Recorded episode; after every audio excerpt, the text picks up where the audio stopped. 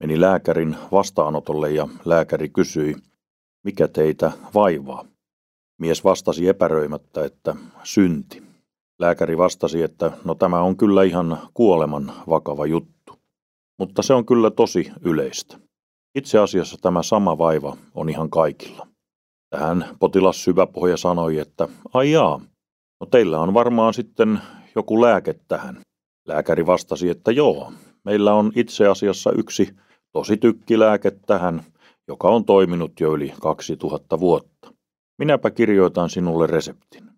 Lukekaa raamattua kaksi lukua Moosesta aamulla ja kaksi lukua ilmestyskirjaa illalla. Sillä se pitäisi lähteä ja jos on vielä jotain, niin kahden viikon päästä nähdään uudestaan.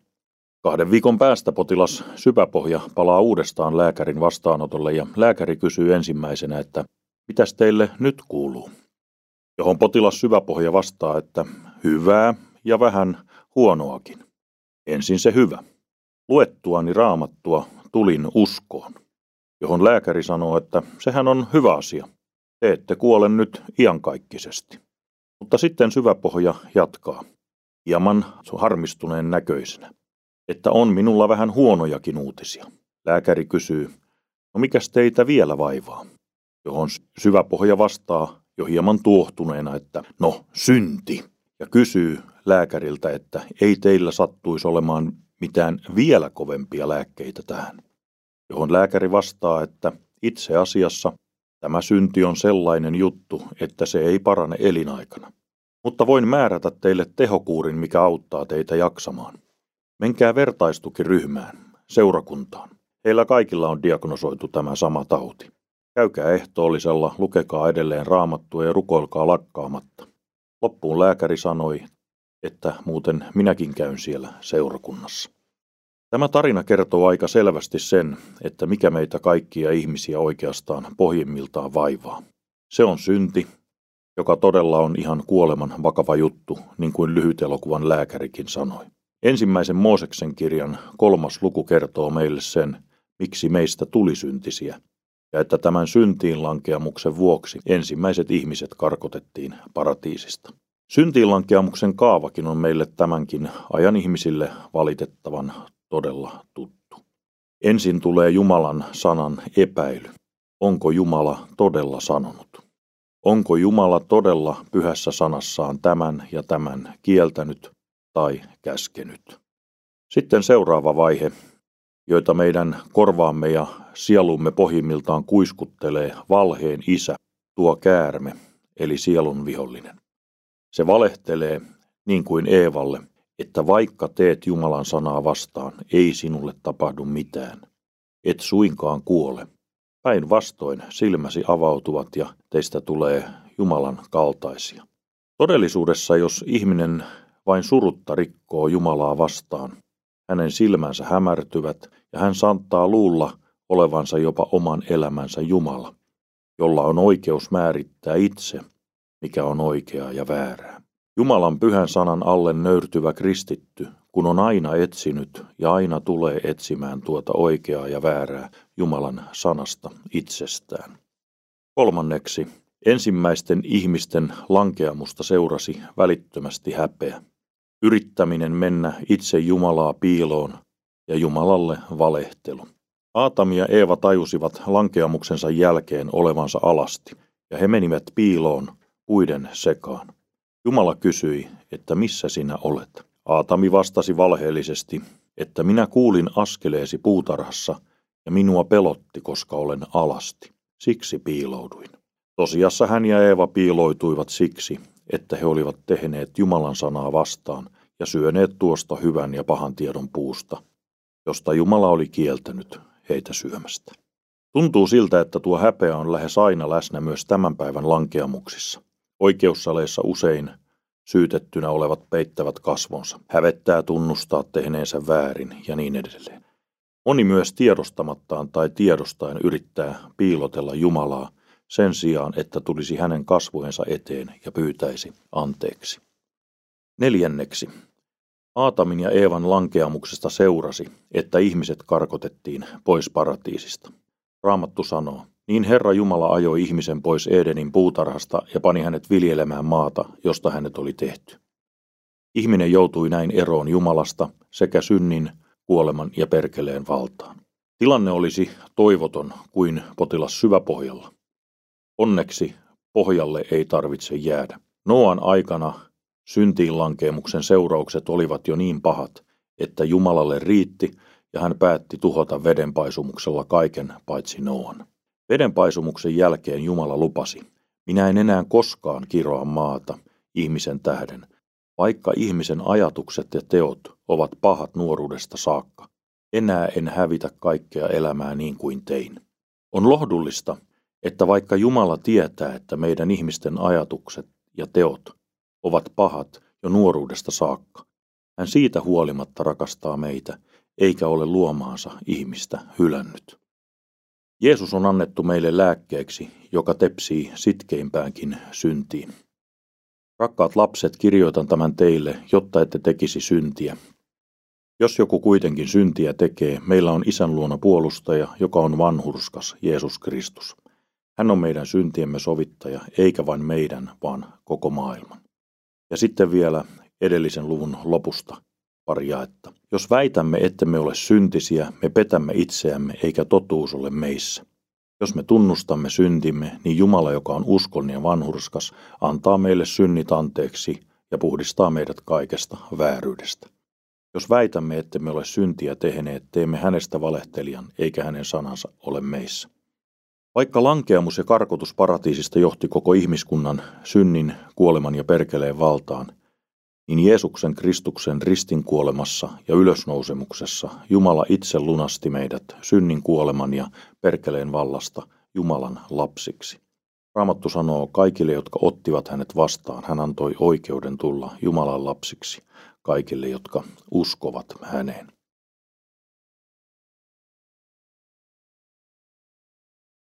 Olen kuullut kertomuksen professorista, joka antoi oudon tehtävän opiskelijoille. Hän käski kaikkia ottamaan paperin ja piirtämään kuvan ihmisestä, josta he eivät lainkaan pidä. Seuraavaksi hän pyysi jokaista vuorotellen luokan eteen. Ensimmäinen opiskelija laittoi kuvan pehmustetulle flappitaululle, jonka jälkeen hän sai viisi tikkaa. Professori käski tätä heittämään inhoamansa henkilön kuvaa tikoilla. Tämän jälkeen vuoroon tuli seuraava opiskelija, jonka piirtämä kuva laitettiin edellisen kuvan päälle. Myös tämä opiskelija heitti viidellä tikalla vihaamansa tai vähättelemänsä ihmisen kuvaa. Tällä tavoin käytiin koko luokka läpi. Kun kaikki olivat vuorollaan suorittaneet tehtävän, professori otti flappitaululta pois opiskelijoiden piirtämät kuvat. Paperinipun alta paljastui kuva kärsivästä Jeesuksesta piikkikruunu päässään. Jokainen heitetty tikka oli tehnyt reijän myös hänen kuvaansa. Kertomuksen mukaan luento päättyi raamatun kohtaan. Totisesti kaiken, minkä te olette tehneet yhdelle näistä vähisimmistä velistäni, sen te olette tehneet minulle. Muita sanoja ei tarvittu. Kyyneleet täyttivät oppilaiden silmät, jotka olivat kiinnittyneet tikoilla rikkirevittyyn Jeesuksen kuvaan. Oppilaat tajusivat hyvin konkreettisesti myös Jesajan kirjan ennustuksen. Meidän rikkomuksemme olivat hänet lävistäneet, ja meidän pahat tekomme hänet ruhjoneet. Tämä lause on muuten osa yhtä vanhan testamentin tärkeintä Messias-ennustusta. Jesajan kirjan 53. luku kertoo monia satoja vuosia ennen Jeesuksen syntymää, mitä varten Jeesus oli tulossa maailmaan. Hän kasvoi Herran edessä kuin vähäinen verso, kuin vesa kuivasta maasta. Ei hänellä ollut vartta, ei kauneutta, jota olisimme ihaillen katselleet. Ei hahmoa, johon olisimme mieltyneet. Yljeksitty hän oli, ihmisten torjuma, kipujen mies, sairauden tuttava, josta kaikki käänsivät katseensa pois. Alveksittu hän oli, me emme häntä minään pitäneet. Ja kuitenkin hän kantoi meidän kipumme, otti taakakseen meidän sairautemme. Omista teoistaamme uskoimme hänen kärsivän rangaistusta, luulimme Jumalan häntä niistä lyövän ja kurittavan. vaikka meidän rikkomuksemme olivat hänet lävistäneet ja meidän pahat tekomme hänet ruhjoneet. Hän kärsi rangaistuksen, jotta meillä olisi rauha. Hänen haavojensa hinnalla me olemme parantuneet. Me harhailimme eksyneinä kuin lampaat. Jokainen meistä kääntyi omalle tielleen. Mutta Herra pani meidän kaikkien syntivelan hänen kannettavakseen. Vanhan testamentin ennustuksissa ei piirretä kuvaa Jeesuksesta. Olisi toki hauskaa, jos voitaisiin todistaa, että ennen Jeesusta syntyneissä kirjoituksissa on kiistattomasti kerrottu, millainen Jeesus on. Ikään kuin hänet voitaisiin tunnistaa heti, kun hänet näkee. Ennustusten tarkoitus ei ole kuitenkaan piirtää kuvaa, vaan kertoa, mitä varten Jeesus on maailman tulossa. Jesajan kirjan ennustus on raamatun tärkeimpiä siksi, että se kertoo hyvin selvästi sen, että Jumala oli jo ennen Jeesuksen syntymää päättänyt, että Jeesuksen täytyy kuolla ristillä. Ristin kuolema ei siis ollut työtapaturma, vaan selvä suunnitelma. Olihan se itse asiassa sanottu jo syntiinlankeemuskertomuksessa. Kun Adam ja Eeva söivät kielletyn puun hedelmän, Jumala antoi lupauksen. Vielä kerran maailmaan syntyy se ihminen, joka polkee rikki käärmeen pään. Ennustusten tarkoitus on muistuttaa Israelin kansaa tästä lupauksesta. Meille Jeesuksen jälkeen eläville nämä ennustukset ovat todiste siitä, että Jumala on tehnyt valtavan pitkän suunnitelman maailman pelastamiseksi. Itse asiassa tämä suunnitelma oli olemassa jo ennen maailman luomista. Efesolaiskirjeessä sanotaan, jo ennen maailman luomista hän on valinnut meidät Kristuksessa olemaan edessään pyhiä ja nuhteettomia Kristuksesta osallisina. Raamatun ennustuksia lukiessa voit luottaa, että Jumalan armo ei ole sinunkaan kohdallasi vahinko, vaan pitkän tähtäimen suunnitelma. Kuten sanoin, ennustusten tehtävä ei ole kuvailla sitä, millainen Jeesus on, vaan sitä, mitä varten hän on tullut maailmaan. Sinäkin olet elämässäsi tehnyt monia vääryyksiä ja syntejä. Et ehkä ole ajatellut, että toisille ihmisille tekemäsi pahat teot ovat osuneet myös Jeesukseen, aivan kuten aluksi kertomassa tikkatestissä oli käynyt. Ennustukset kertovat, että niin suurta pimeyttä ei ole, etteikö Jeesus olisi tullut kärsimään ja kärsimyksellään tuomaan ilon, rauhan ja vapauden sinullekin. Jesajan kirjassa sanotaan, kansa, joka pimeydessä vaeltaa, näkee suuren valon. Niille, jotka asuvat kuoleman varjon maassa, loistaa kirkkaus. Sinä teet runsaaksi riemun, annat suuren ilon. Neljästä evankeliumista ehkä kaikkein tunnetuin alku on Johanneksella. Muistatko sinä, kuinka se menee?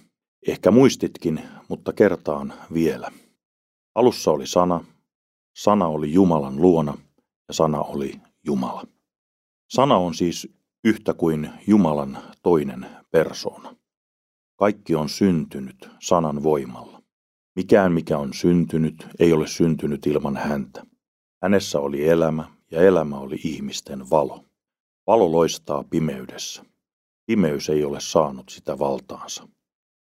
Kristuksessa tuo sana tuli lihaksi ja asui meidän keskellämme. Me saimme katsella hänen kirkkauttaan, kirkkautta, jonka isä ainoalle pojalle antaa. Jeesus on valo ja kirkkaus, joka loistaa pimeyden keskellä. Jeesuksen lisäksi Johanneksen evankeliumissa esiintyy Johannes Kastaja. Hän tuli todistamaan tuosta todellisesta valosta. Ei hän siis itse ollut tuo valo, mutta valon todistaja hän oli. Toimin aikoinaan valomiehenä työkseni noin kolmen vuoden ajan. Yksi minulle tuttu työväline oli peilipallo, eli niin sanottu diskopallo. Sitä varten tarvitaan ensin kapeakiilainen valaisin. Sitten tarvitaan tuo peilipallo, jossa on lukematon määrä pieniä neliskulmaisia peilejä. Kun sitten tuon valaisimen valo osuu tuohon peilipalloon, niin lukuisat säteet heijastuvat kaikille.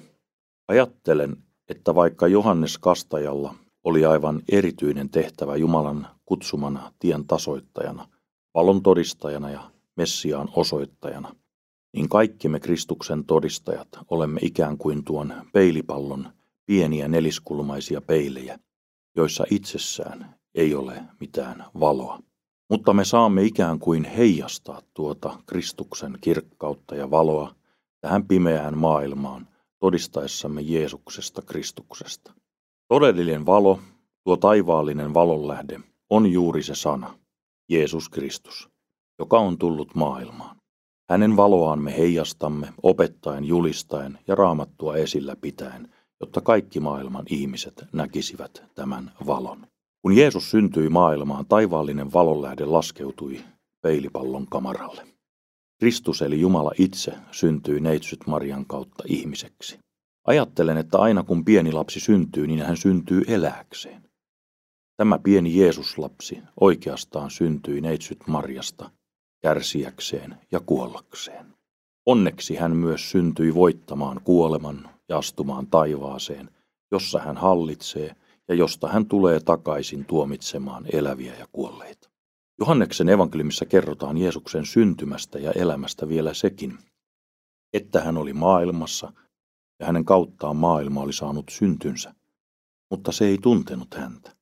Hän tuli omaan maailmaansa, mutta hänen omansa eivät ottaneet häntä vastaan. Tätä lausetta, mutta hänen omansa eivät ottaneet häntä vastaan, kun oikein pysähtyy hetkeksi miettimään, niin tajuaa, että jokainen ihminen on Kristuksessa tarkoitettu hänen omakseen. Sinäkin olet tarkoitettu Jeesuksen omaksi ja ottamaan hänet vastaan. Miten Kristus sitten otetaan vastaan? Siihen vastaa tämän evankeliumitekstin suosikkikohtani. Mutta kaikille, jotka ottivat hänet vastaan, hän antoi oikeuden tulla Jumalan lapsiksi. Kaikille, jotka uskovat häneen. He eivät ole syntyneet verestä, eivät ruumiin halusta, eivät miehen tahdosta, vaan Jumalasta. Kristus otetaan vastaan uskolla ja kasteella. Se on pelastuksen lahja, jota ei voi ansaita. Se on sataprosenttista armoa, jota on vaikea käsittää. Olin kerran ruokakaupassa juuri ennen pyhien tuloa ja juuri ennen sulkemisaikaa. Pyhäpäivän vuoksi kaupat olivat kiinni sunnuntaisin. Huomasin, että eräs vanhempi rouva oli unohtanut lompakkonsa kotiin ja kaikki hänen pyhien ajaksi ostamansa ruuat olivat vaarassa jäädä ostamatta. Rova oli hätääntynyt, kunnes hänen takanaan viimeisenä sen illan ostajana oleva herrasmies sanoi, että minä voin maksaa. Tähän kaupan täti heti kysymään, että tunnetteko te toisenne? Ei vastasi mies ja sanoi, että maksetaan tältä samalta kortilta ja antoi visakorttinsa. Sitten rouva sanoi, että minä sitten kyllä maksan takaisin. Tähän mies sanoi, että ei käy, tämä on lahja. Sitten rouva vasta hätääntyikin. Saisinko nyt kuitenkin puhelinnumeron tai osoitteen tai jotain muuta sellaista, että voisin itse maksaa ja olisin itse ansainnut nämä ruuat. Tähän mies toisti ystävällisesti hymyillen, että ei käy, tämä on lahja.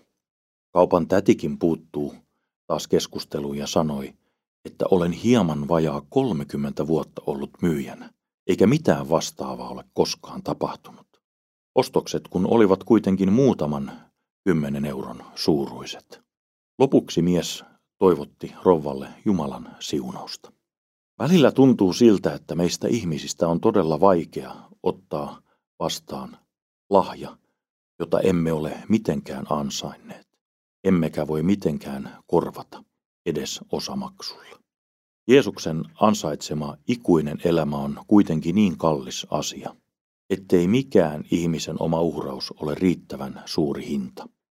Rakas kuulija, toivon, että tuota sanaa, joka tuli lihaksi, tuota Jeesusta Kristusta, jota sinulle tahdon elämääsi heijastella, niin älä jätä ottamatta vastaan, vaan ota hänet vastaan elämäsi Herraksi, ja hän tekee mitä on luvannutkin, antaa sinulle oikeuden tulla Jumalan lapseksi ja taivaan perilliseksi.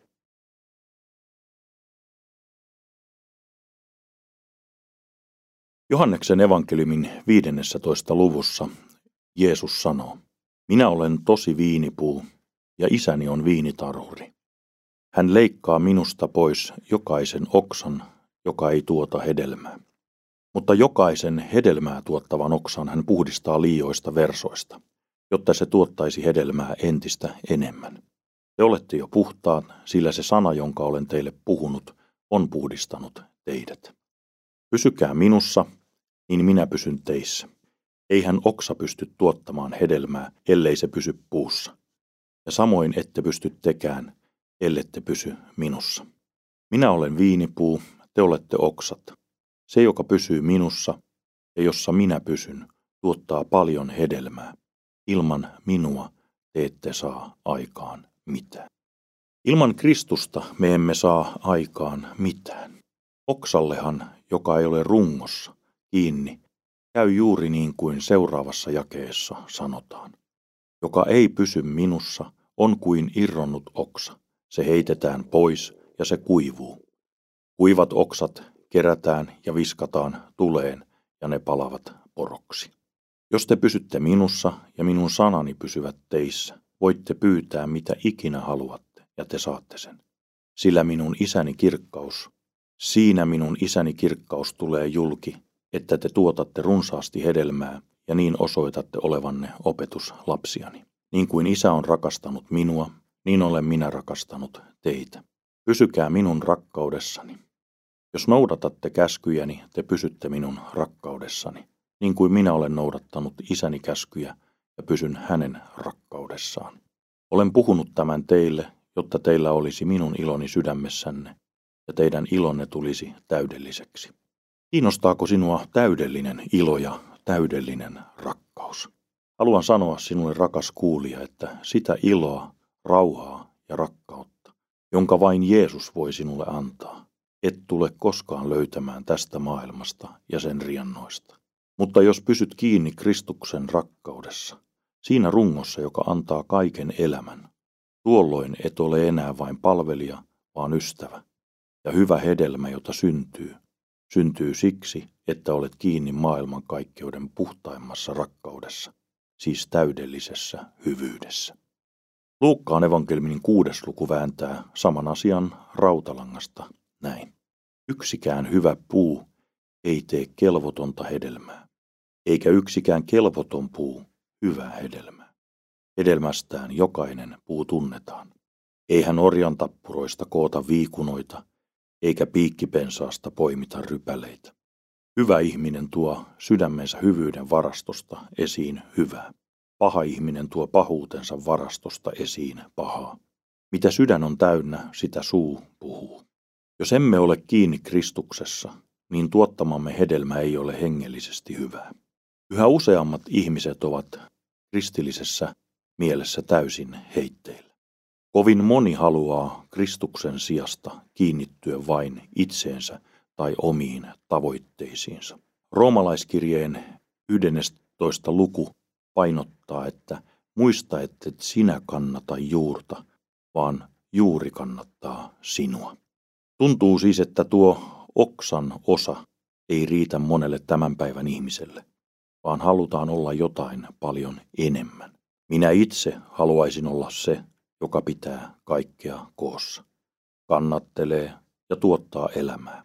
Mutta me olemme vain oksia, jotka olemme tarkoitetut elämään yhteydessä runkoon ja juuristoon, uskon ja kasteen kautta.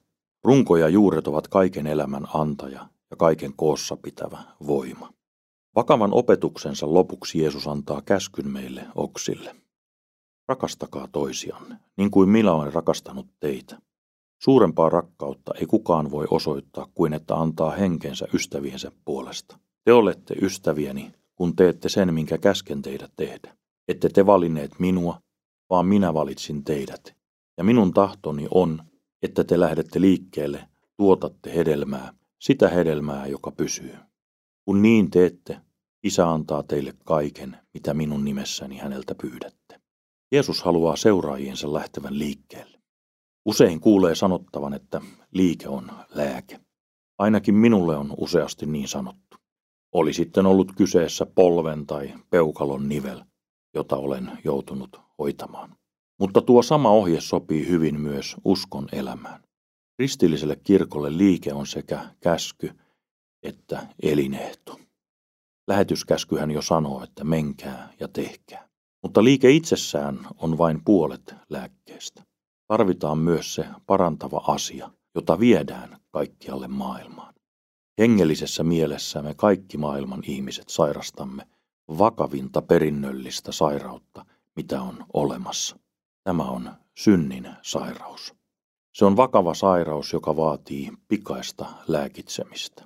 Kaikkiin sairauksiin on erittäin tärkeää saada oikea lääkitys ja oikea hoito. Jos sinulla on korvatulehdus, niin ei sinua auta yhtään, että menet autokorjaamoon ja saat jäähdytysnestettä. Tarvitset oikeanlaisia antibiootteja. Samoin on tärkeää, että synnin sairauteen jokainen saa vain lääkettä, joka siihen tehoaa. Jumala ei jättänyt ihmiskuntaa kuolemaan synteihinsä, vaan antoi meille Jeesuksen. Hänessä on meidän syntiemme sovitus. Hän kärsi rangaistuksen, jotta meillä olisi rauha. Hänen haavojensa hinnalla me olemme parantuneet. On siis olemassa parantava lääke synnin sairauteen, ja tuo lääke on Jeesus Kristus itse. Kristittyjen tärkein tehtävä onkin se, että tämä parantavan lääkkeen sanoma viedään kaikkien synnin sairaiden ulottuville. Jeesus itse sanoi, eivät terveet tarvitse parantajaa, vaan sairaat. En minä ole tullut kutsumaan hurskaita, vaan syntisiä. Tämän vuoksi meidän on oltava liikkeellä kaikkialla maailmassa ja mentävä kaikenlaisiin paikkoihin kertomaan Jeesuksesta ja kutsumaan ihmisiä parannukseen.